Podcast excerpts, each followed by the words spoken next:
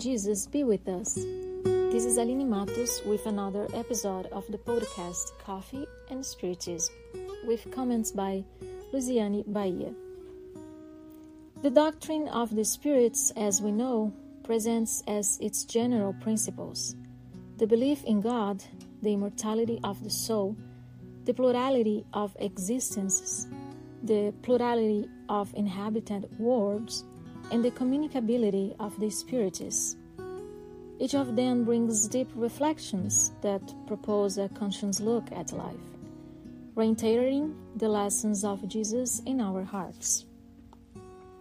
In Matthew chapter 17, verses 1 to 9, we find the following passage, which the other synoptic Gospels of Mark and Luke also allude to.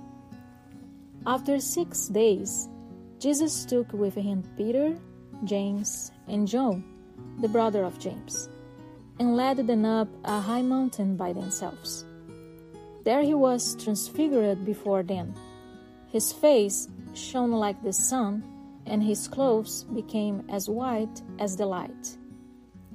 Just then there appeared before them Moses and Elijah, talking with Jesus. Peter said to Jesus, Lord, it is good for us to be here. If you wish, I will put up three shelters one for you, one for Moses, and one for Elijah. While he was still speaking, a bright cloud covered them, and a voice from the cloud said, This is my son, whom I love. With him I am well pleased. Listen to him. When the disciples heard this, they fell face down to the ground, terrified. But Jesus came and touched them. Get up, he said. Don't be afraid. When they looked up, they saw no one except Jesus. As they were coming down the mountain, Jesus instructed them Don't tell anyone what you have seen until the Son of Man has been raised from the dead. According to the spirit Amelia Rodrigues, in this act in which Moses participated in spirit, the great Hebrew legislator also released the mediumship and confirmed the relationship between the spirits and man. under the sublime blessings of Jesus, who presented himself there as a medium of God. Since then, continues the benefactor, mediumship, which can be considered like a new rainbow, which identifies God's symbolic covenant with human beings, and has become the bridge of sublime light between life and death, the earth and the heaven.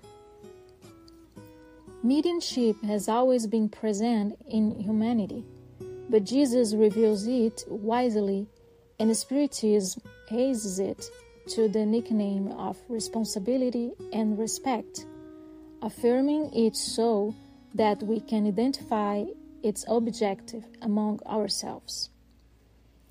The possibility of incarnate men communicating with the spirits, who, as Allan Kardec highly noted at the beginning of his work, are the souls of men stripped of the corporeal shell is very natural because, in fact, it's a communication between spirits, incarnated and disembodied.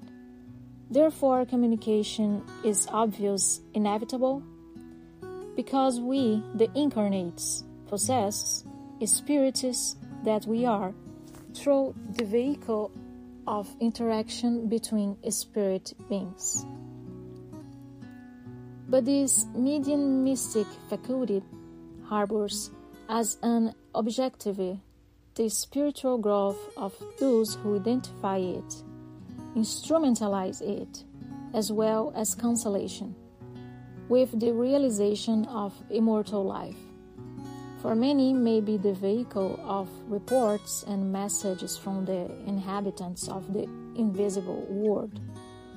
How many hearts have been graced by psychography psychophonic messages from the great mediums of humanity because they find that their loved ones carried away by the angel of death, are still alive.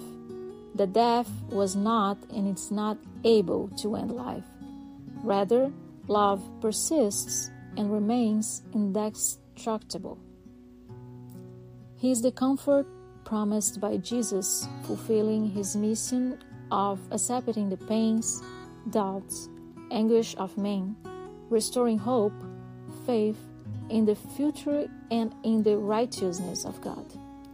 Through mediumship, there is proof of immortality and the indestructibility of life, inviting humanity to see the carnal experience from a new perspective understanding that this reincarnation is very valuable, and what we do with it becomes the story we write of our immortal life in which we are immersed.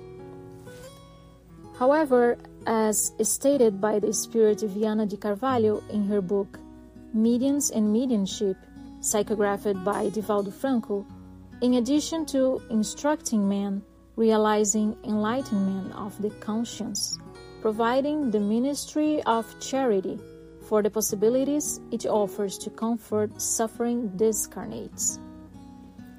Their sorrows and ignorance, in addition to spreading the truth, the medium, just as the diver educates his brief to descend into the deep waters where he hopes to find hair oysters. Bearers of unusual pearls, the medium has the duty to discipline the mind in order to delve into the intimate ocean and from the pluck the gems that are set in the bivalve.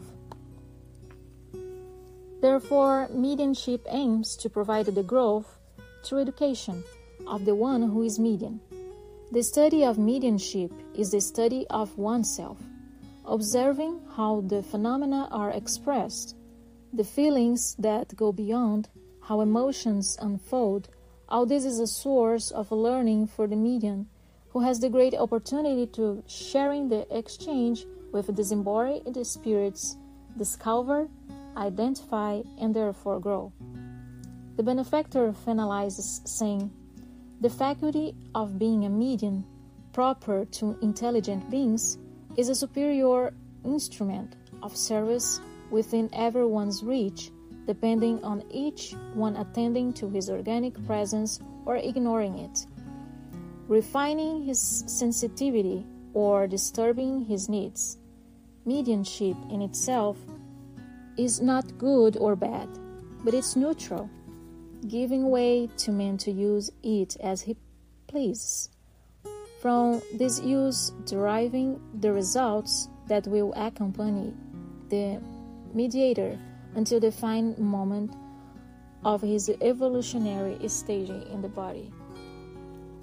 May God bless all of us, my brothers, in the purpose of growth, allowing us through the serious study of mediumistic faculty to achieve the objectives for which it is intended, practicing charity towards countless hearts that need consolation and self education that will free us from the bonds of suffering. Much peace until the next episode of the podcast Coffee with Spiritism.